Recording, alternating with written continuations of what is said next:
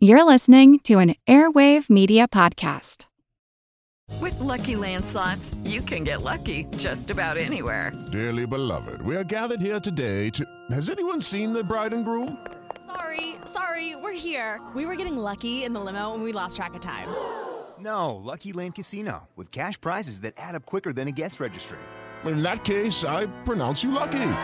Play for free at LuckyLandSlots.com. Daily bonuses are waiting. No purchase necessary. Void where prohibited by law. 18 plus. Terms and conditions apply. See website for details. Today's show is brought to you by our Patreon supporters, including our Commodore class.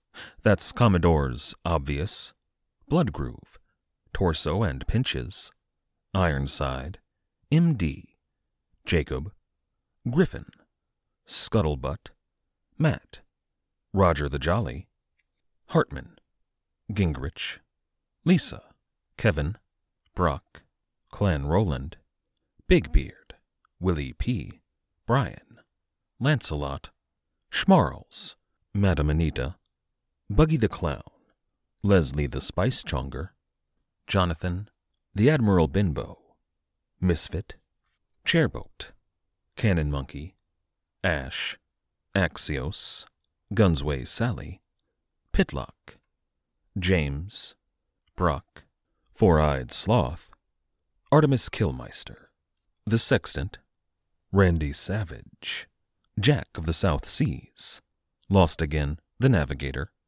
Governor Roop, Gin Soaked Jim, Workman, Rum Runner, Skipper, Sawbones, Scarlet Dawn, Hefe, Bull, Vertigon, Rumgut, and Bootstraps Bailey.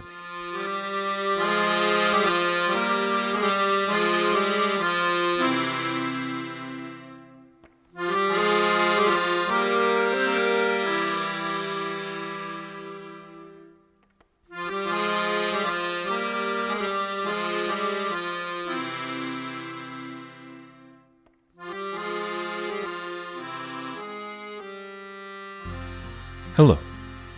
Welcome to the Pirate History Podcast. My name is Matt. Thank you for listening. Today, we're going to return to the pirates of the Indian Ocean, and we've got a few different pirates to look at, but we're going to begin on the deck of the Adventure Galley.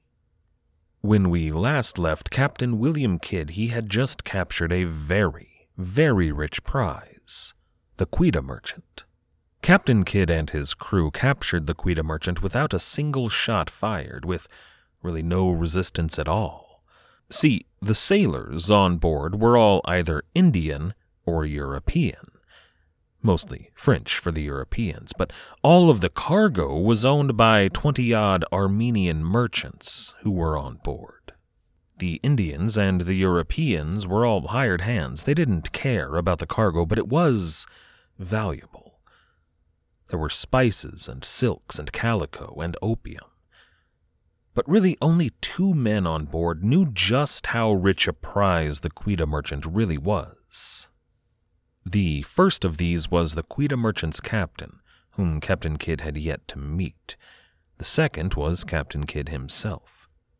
See, he had just found an iron bound chest filled with gold and diamonds and rubies, silver, pearls, emeralds, and some very fine jewelry. It was the kind of treasure chest that centuries of myth and legend and storytelling, and later on Hollywood, would tell us that pirates found all the time, but in reality they almost never found that kind of treasure, at least not all at once. But here was Captain Kidd, sifting through a chest filled with almost unimaginable amounts of plunder and he chose not to tell anyone. This is episode 268 A Great Noise. The men of the adventure galley began to celebrate their success while they should have still been busy looting the Quedagh merchant. Whenever someone came upon a cache of wine or rum, or, you know, food, they began to partake. Before long, everyone had stopped working completely, and they got down to the business of getting really drunk. But it's also important to remember here that the real pirates among Captain Kidd's crew were not there. Back in November, they'd captured a ship called the Ruparel, which they renamed November, and then all of the real pirates in Captain Kidd's crew went off on that ship. They were nearby, but not present when Adventure Galley encountered the Quedagh merchant. And that distinction is going to matter when the treatment of the people on board the Quedagh merchant will come up in court. But while the men on board were all indulging in food and drink, Captain Kidd received some troubling news. The old Frenchman who had presented him with the Quedagh merchant's French passport informed him that he, the Frenchman, wasn't actually the captain, as he may have let on. No, the captain was an Englishman. His name was John Wright. And there are some accounts that call John Wright the pilot, or maybe the sailing master of the ship, which is a problem all throughout the story of Captain Kidd. Makes it a difficult story to tell. We have so many different conflicting testimonies, and so many people that were lying right here at sea in January 1698 that it's hard to tell what the truth really is. That's why I've been kind of dancing around the question of whether or not Captain Kidd really was a pirate. Madam Anita wrote me to ask if I really was leaning toward Captain Kidd being a pirate, as I kind of insinuated I might. It's a good question, and she had some excellent points, and, you know, I've been cagey about that question on purpose. But today I'm ready to answer it.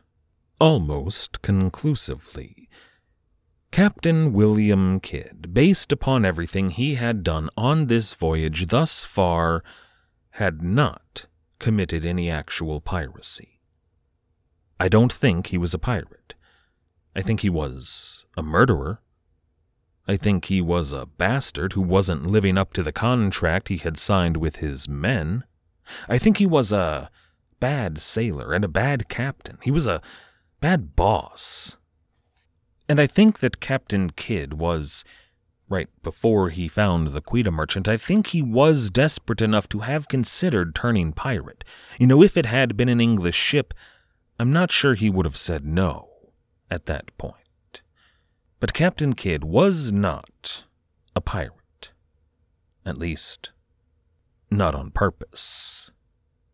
See, there were two big pieces of information that Captain Kidd did not have here in January 1698 that probably would have changed the decisions he made that day. The first of these, and this is the really big news in terms of world events, but lesser news in regard to Captain Kidd, the Nine Years' War was over. It had been over for about three months by this point. So Captain Kidd's commission to hunt the French was technically invalid, so capturing this ship with a French passport, technically kinda piracy. But privateers usually get some leeway at the end of a war so everybody can learn what's going on. I don't think that would have sunk him. But the second bit of news that had Kidd known would have been a much bigger deal was that some of the cargo below decks on the Quedagh merchant belonged to the Grand Mughal Aurangzeb. Now, I kind of hinted at some of this when we first introduced the Quedagh merchant, but there was something clandestine about this ship, and I think that it involved dealings between the three largest Muslim powers in the world. If you had a chest full of rubies and diamonds and silver and gold, it would almost always have been carried on board a capital ship, you know, a large warship in a convoy with a bunch of other large warships. The kind of fleet that nobody would consider attacking and that was well insured in case one of the ships sank. Those were the kind of fleets that carried payroll and taxes and tribute to foreign leaders. They had dozens of big guns and hundreds of soldiers, and if you as a private individual had a chest full of rubies and gold and silver that you needed to send, you would almost always do so on board one of these big ships. So why would anyone send a chest as full of riches as the one that Captain Kidd had found? Why would they send it on a tiny, innocuous little Armenian ship like the Quedagh Merchant. The only reason I can think of, the only reason I can imagine, is that someone didn't want someone else to know about all of that money. I don't have any hard evidence, but it looks to me that someone high up in the Mughal court was sending a bunch of money to someone probably in the Ottoman court, and that they were doing it in secret, probably because of all of the tensions currently at play with Safavid Persia now, I can't prove anything here, but it would go a long way to explaining why everything that's about to happen is about to happen. But of course, Kidd knew nothing about any of that. He was aware, though, that he was going to have to answer for everything that had just happened. Nearly everyone who writes about this episode says something along the lines of, and Captain Kidd then tucked the most important treasure he had in his possession into his waistcoat the passports proving that this was a French ship. As we mentioned, since the war was over, this wouldn't be immediate absolution, but it would be evidence that he at least believed it to be so. Nonetheless, Captain Kidd was apprehensive about all of this. That English captain gave him real pause. So Captain Kidd assembled the crew and informed them that, quote, the taking of this ship will make a great noise in England. End quote. For once, Captain Kidd was 100% right. Now, it looks to me like Captain Kidd was trying to deal with this situation now, when the most reasonable men under his command were around. But while the crew was assembled, the lookouts on board spotted the November approaching. That ship was full of less scrupulous, less loyal men. And Captain Kidd, once they arrived, was forced to call a full official council of the crew. Captain Kidd, and this furthers the argument that he was not here for any kind of piracy, Captain Kidd argued that the crew should sell the Quedagh merchant back to the Armenians one young man in the crew, in his later testimony, would say that Captain Kidd suggested they sell the ship back for one piece of eight. Sounds a bit like hyperbole to me, but one of the Armenians did offer the privateers 20,000 pounds sterling, which is, you know, pretty good. That would equal about a 130 pounds for each crew member, in modern money, that would translate to about 16,000 pounds. For a single day of labor with no violence done, not too shabby. But of course, it had been months of fruitless searching, not just one single day. The crew wanted more. They wanted the full amount of what everything on board the ship and even the ship itself was worth. Of course, they were never, ever going to get that. Captain Kidd tried to explain to them that they weren't just going to be able to sail this ship up the Thames, you know. They weren't going to be greeted as heroes upon their return to England, and they absolutely wouldn't get all the money for this prize. He asked them, quote, Where will you take this ship, and where will you take the cargo? Which is a good question. They didn't have a lot of options.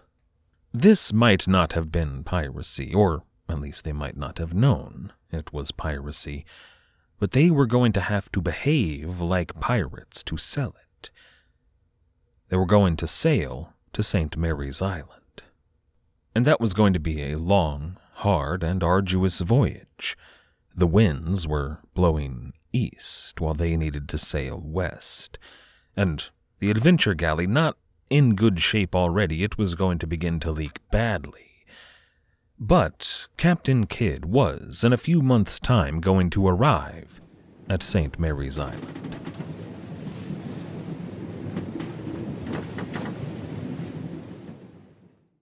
Sick of being upsold at gyms? My guy, you're currently a base member. For $90 more, I can upgrade you to our Shred membership. For 130 more, you'll be a Swole member. And for just $300 more, you'll reach Sweat Platinum. At Planet Fitness, you'll get energy without the upsell. Never pushy, always free fitness training and equipment for every workout. It's fitness that fits your budget.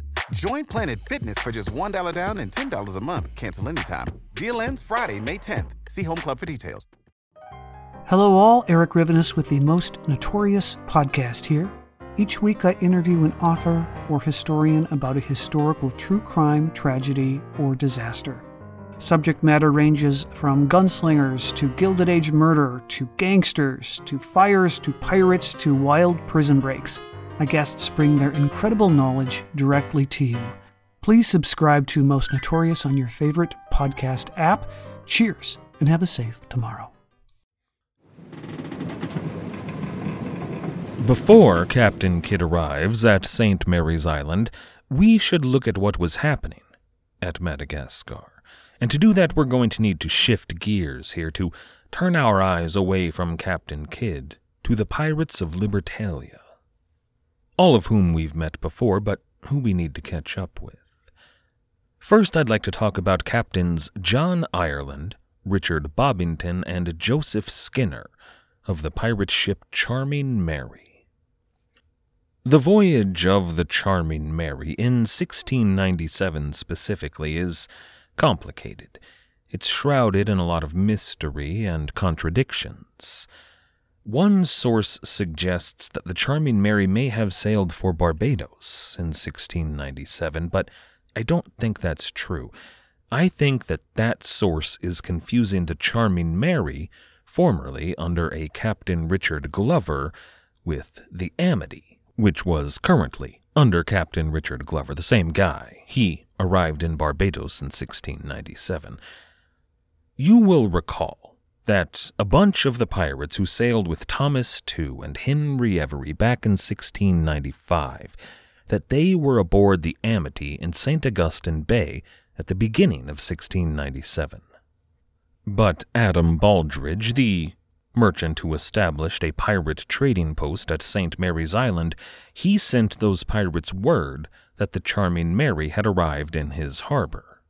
So the captain of the Amity, the guy who took over after Thomas Tew died, John Ireland, he set sail and met the Charming Mary at sea. And he took command of the Charming Mary, probably by threat of violence, but I don't think actually with violence.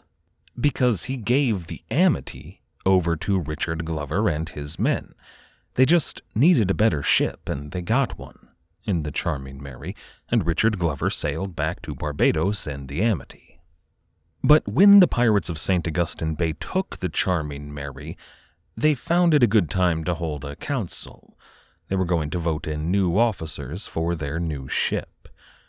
Richard Bobbington was elected the captain of Charming Mary, while John Ireland was demoted to sailing master. Now, we don't need to worry much about Richard Bobbington. He's only going to be captain for a couple of months, and then he's going to disappear in Persia.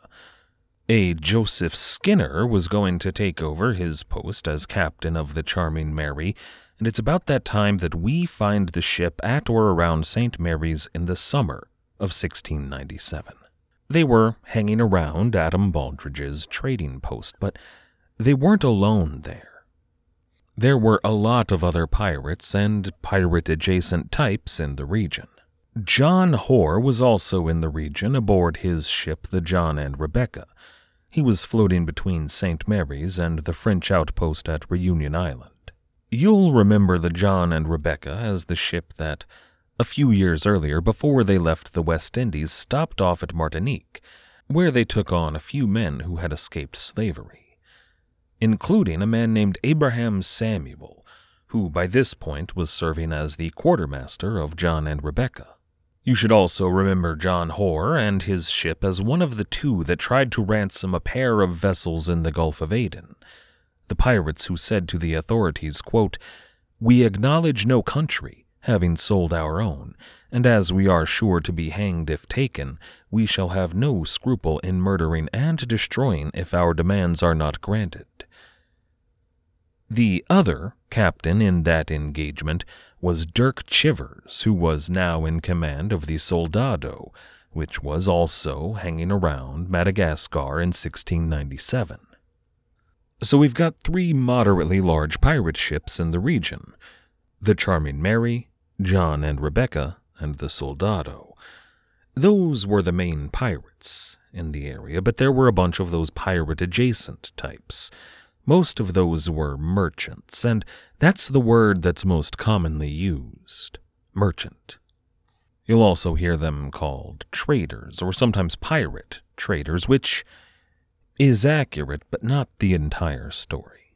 These were sailors with commissions from Governor Benjamin Fletcher of New York, the sailors that worked for Frederick Phillips, one of the richest men in New York, and did most of their business with Adam Baldridge at St. Mary's. Their voyages would take them from Madagascar to Barbados and then on to Nassau, on New Providence Island.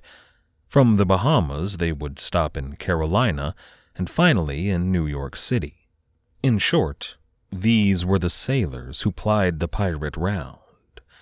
Now, none of these guys were exactly pirates at this point, but they were an integral part of that world. Take one of the more famous pirate traders active in the region, Giles Shelley, the captain of the six gun merchant brig Nassau. From New York, he would sail over to Madeira, where he would stock up on wine at about six pounds a cask. From there, he would sail all the way down to Madagascar, where he would sell it at about a hundred pounds a cask. The pirates had income to burn, and that wine made him a very popular pirate merchant. With his holds empty and his purse full, he would stock up on all manner of goods captured by pirates, sold to Adam Baldridge, and then sold on to him. We're talking about spices and silks, exotic dyes, calico, all other manner of goods that came from the East. These goods were difficult to come by in the colonial world, but they made him very popular in places like Nassau, Charleston, New York, all of those other stops on the pirate round. Another prominent merchant trader was John Thurber, aka John Churcher. He's a pirate merchant that we've talked about before. He began his career as a pirate under John Coxon on the first Pacific adventure. And he's probably most famous for an event that may or may not have actually happened back in 1685. On his way to New York from Madagascar, his ship was damaged and he had to put in at Charleston. There, he traded a bag of Malagasy rice to South Carolina pioneer Henry Woodward, which grew really, really well in South Carolina and became the prime export of the Southern Carolina colony. Here in the late 1690s, he was one of the most prolific merchants on the pirate round. Adam Baldridge marked two times that John Thurber stopped at his trading post – on one of these stops, Baldridge recorded, quote, August 7th, 1693, arrived the ship Charles, John Churcher master, from New York, Mr. Fred Phillips, owner. That's Frederick Phillips, the richest man in New York, who was responsible for most of this pirate round activity. He then goes on to list all of the things that Churcher brought him 44 pairs of shoes, six dozen stockings, three dozen shirts and breeches, twelve hats, some carpenter's tools, five barrels of rum, four quarter casks of Madeira wine, ten cases of spirits, two stills, two grindstones, tools, rum, oil, clothes, seeds, and books. There's a part of me that reads a passage like that and finds it to be enticing. You know, there aren't really a lot of times and places that I'd like to go back and live in history. They didn't have air conditioning in the past. Plus, they were always theocratic military dictatorships no matter where you lived. But when I read something like that about a place like Madagascar in the late 1690s, can't you imagine being a part time pirate living in a beautiful tropical paradise? There's Nowhere else in the world quite like Madagascar. Imagine kicking back on that beach when a ship arrives carrying rum, wine, spirits, books, and all of the tools needed to till the soil. And of course, you've got a beautiful Malagasy wife with fresh fruit, maybe a Spanish guitar somewhere in the distance, and a few hundred like minded, freedom loving democratic rebels. It sounds quite a bit like paradise. That is the dream that writers like Captain Charles Johnson would dub the pirate haven at Libertalia. But that idea of Libertalia was utopia, and like utopia, it was a fiction.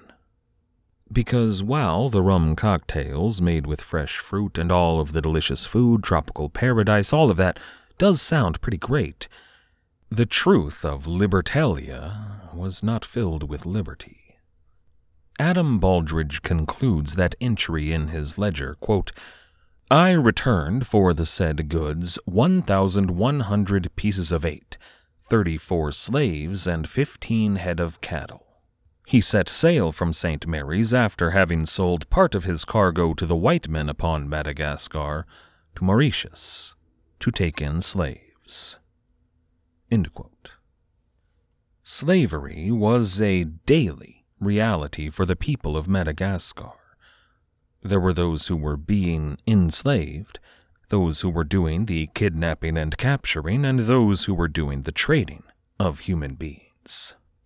For all the dream of liberty that Libertalia is supposed to represent, the purpose of the trading post on St. Mary's Island, you know, sure, Adam Baldridge made money on spices and other goods stolen by pirates, but it was the trade in human beings that made him rich. That's why Frederick Phillips and the governor of New York built this clandestine little pirate operation. It wasn't about piracy, it was about circumventing the Royal Africa Company and trading in human lives. The reason that those pirate merchants stopped in Barbados and Nassau and Charleston was to sell enslaved labor to the plantations in Barbados and Nassau and Charleston. And for almost a decade now, this plot had worked pretty well and made a lot of people a lot of money. But it was all about to come to an end. See, for years now, the authorities in Whitehall and the Parliament, back in England, well, they blew the pirate menace on Madagascar way out of proportion. They imagined the fortress at St. Mary's as much more imposing than it really was.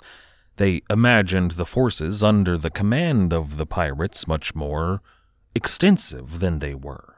And during the Nine Years' War, everyone assumed, whether they were English or Portuguese or Dutch or French, everyone assumed that these pirates were really secret agents in the employ of their enemies. I read a passage somewhere, but I can't find it to credit the author. But the passage read something to the effect of The fort at St. Mary's would grow larger the farther away you got so no one had ever really done anything about the pirate menace on Madagascar. But an event was about to take place that would destroy that image of a powerful pirate armada with a castle and tens of thousands of sailors. This was not going to be an attack from foreign powers. That would come, but later. First, Libertalia, the utopia on Madagascar, was going to be threatened by local powers. There were two factions on Madagascar those Malagasy who sided with the pirates and engaged in the capture and trade of human beings, and everyone else. And everyone else, the people of Madagascar, were about to rise up and put an end to the pirates of the round. I'd like to thank everybody for listening. I'd like to thank everybody who has helped to support the show. All of our patrons on Patreon, everybody who has left us ratings and reviews, and everybody who has recommended this show. Without all of you, this wouldn't be possible. Thank you. The Pirate History Podcast is a member of the Airwave Media Podcast Network. If you'd like to check out some of their other fine shows, like the Explorers Podcast, you can do so at airwavemedia.com. Our theme music was, as always, The Old Captain by the fantastic band Brillig. If you haven't checked them out yet, you absolutely should do so. You can find them at brillig.com.au. That's B R I L L I G.com.au. After you're done over there, you can check out our website at piratehistorypodcast.com. As always, and most importantly, thank you for listening.